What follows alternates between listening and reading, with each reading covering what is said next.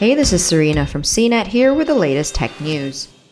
In a deal that could create a new entertainment industry titan to take on Netflix and Disney, AT&T on Monday confirmed that it is combining its Warner Media division with Discovery.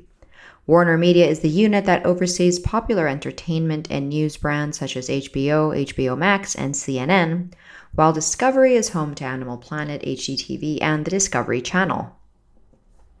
Through the deal, AT&T would receive $43 billion in a combination of cash, debt securities, and Warner Media's retention of certain debt.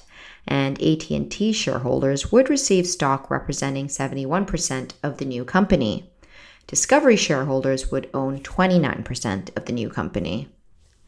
The deal was earlier reported by Bloomberg, which cited unidentified sources described as having knowledge of the matter. HBO and HBO Max, which launched in 2020, had a combined 44.2 million subscribers in the first quarter, compared with Disney Plus's 103 million subscribers and Netflix's 207 million subscribers. The Discovery Channel reaches 88.3 million homes in the US. AT&T's acquisition of Time Warner in 2018 combined one of the largest communication network providers with a major player in the entertainment market. The $85 billion deal was approved after alleviating regulators' concerns that the combined company could have too much power compared with competitors. Discovery president David Zaslav will lead the proposed new company according to AT&T.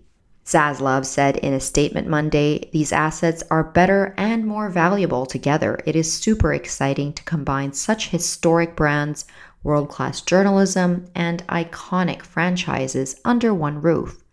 AT&T said the deal is expected to close in mid-2022, subject in part to approval by Discovery shareholders. The boards of both AT&T and Discovery have approved the transaction and no vote is required by AT&T shareholders, the company said.